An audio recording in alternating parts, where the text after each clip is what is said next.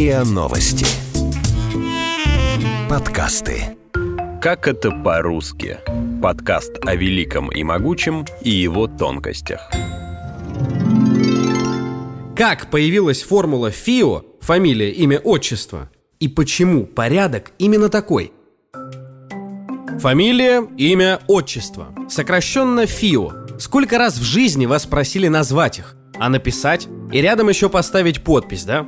Но почему последовательность именно такая и откуда она взялась? Оказывается, чтобы прийти к этой именной формуле, потребовалось более сотни лет. Фамилия? Рюриковичи мы. Имя, отчество? Иоанн Васильевич. Еще при Петре I с 1722 года для учета населения в Российской империи стали повсеместно вводиться метрические книги. В них фиксировались акты гражданского состояния – рождение, брак и смерть.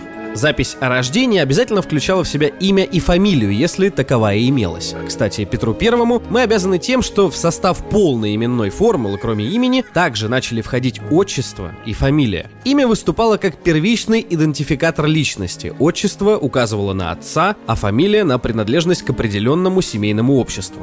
Эта последовательность распространялась и на сокращенный вариант. Инициалы ставились перед фамилией.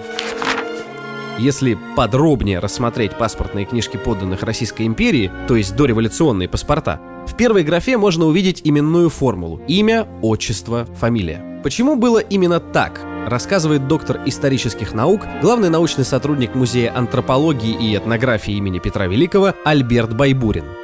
К началу 20 века сложилась традиция обращаться к взрослому человеку в последовательности имя, отчество, фамилия. Разумеется, речь идет прежде всего о письменной традиции.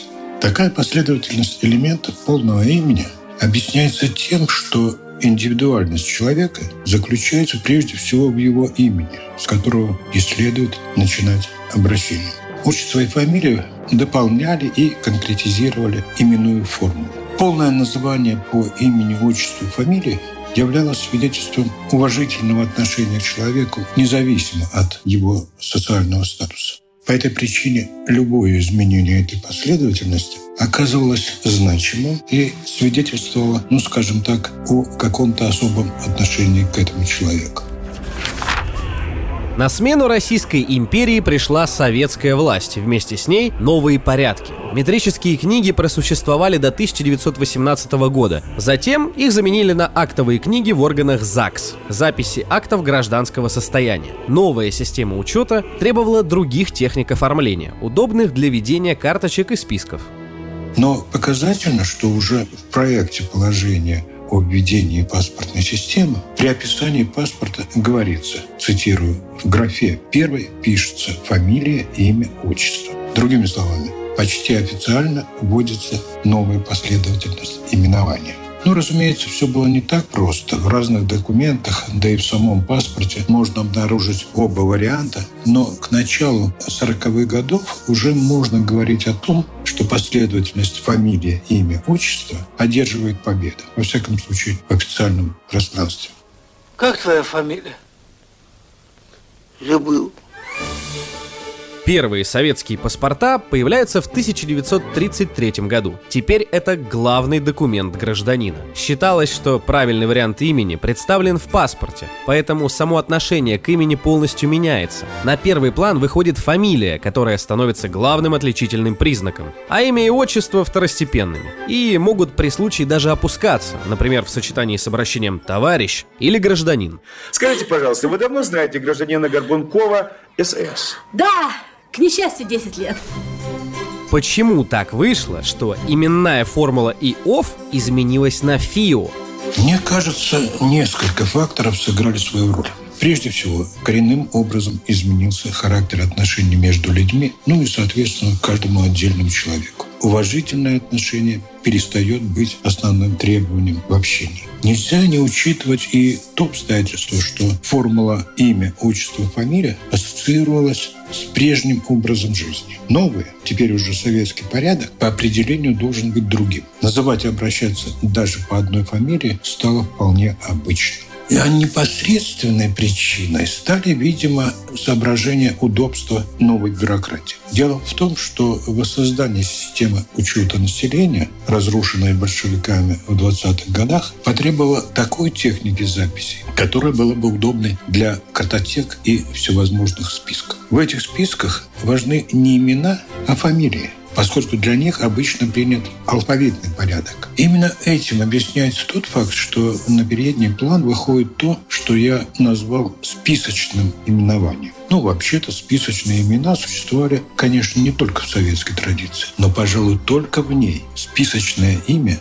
распространилось и на сферу неофициального общения. А это, в свою очередь, можно объяснить общей бюрократизацией повседневной жизни и особым статусом документов в советское время. Прежде всего, паспорта, первой графия которого написана фамилия, имя, отчество.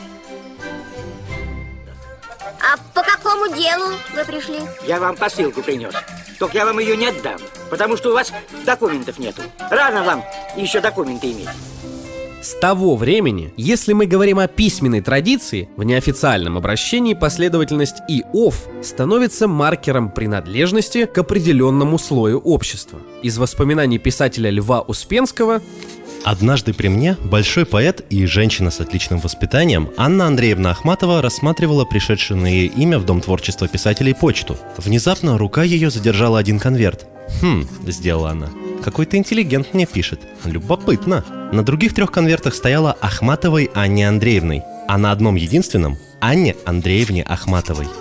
Несмотря на то, что формула фамилия, имя, отчество стала привычной и прививается, ну, буквально со школы, если не с детского сада, прежняя последовательность до сих пор живет и даже немного сопротивляется. Во всяком случае, имеющийся материал дает основание говорить, что эта последовательность имя, отчество, фамилия сохранила значение уважительного отношения есть мнение, что последовательность Фио для мертвых, а Иов для живых Действительно, на могильных плитах во главе именной формулы стоит фамилия, но это не регламентировано, из некролога.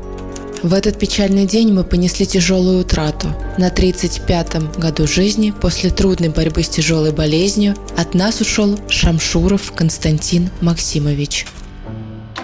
Сейчас обязательное написание последовательности ФИО сохраняется при оформлении алфавитных или библиотечных списков, официальной документации, сделанной по требованиям ГОСТ. Также это касается инициалов и подписи, которые ставят после фамилии. В остальных случаях обязательное написание последовательности ФИО не требуется, но все же она присутствует даже в неофициальном обращении. Ее казарменно-бюрократический оттенок смущает и даже вызывает негодование, то в публицистических текстах нет а в беседе тем более. Когда ко мне обращаются по фамилии, имени, отчеству, это отдает канцеляризмом и пыльными бумажками. Другое дело – обращение по имени или более уважительное по имени-отчеству. Не знаю почему, но в школе среди сверстников обращение по фамилии считалось оскорбительным. На это так и отвечали. Не фамильничай. Можно сказать, что аббревиатура ФИО приобрела статус самостоятельного слова. Из книги Владимира Рецептора «Жизнь и приключения артистов БДТ» Дождавшись очереди к Юзефу, нужно было по-военному четко и быстро напомнить ему свое анкетное ФИО, назвать избранный ковровый индекс и по возможности без сдачи отсчитать иены, который с самурайским лицом принимал вдохновленный задачей Юзеф правил русского языка, которые бы регулировали порядок расположения фамилии, имени и отчества в графе ФИО, не существует. Но вот правильное сокращенное написание этого сочетания определено. Либо прописными, либо строчными буквами. С точками и пробелами. Кстати, как правильно говорить? Назовите ваши ФИО или ваше ФИО. Правильный вариант во множественном числе. Вы слушали эпизод подкаста «Как это по-русски». Подписывайтесь на подкаст на сайте ria.ru в приложениях Apple Podcasts и CastBox. Комментируйте и делитесь с друзьями.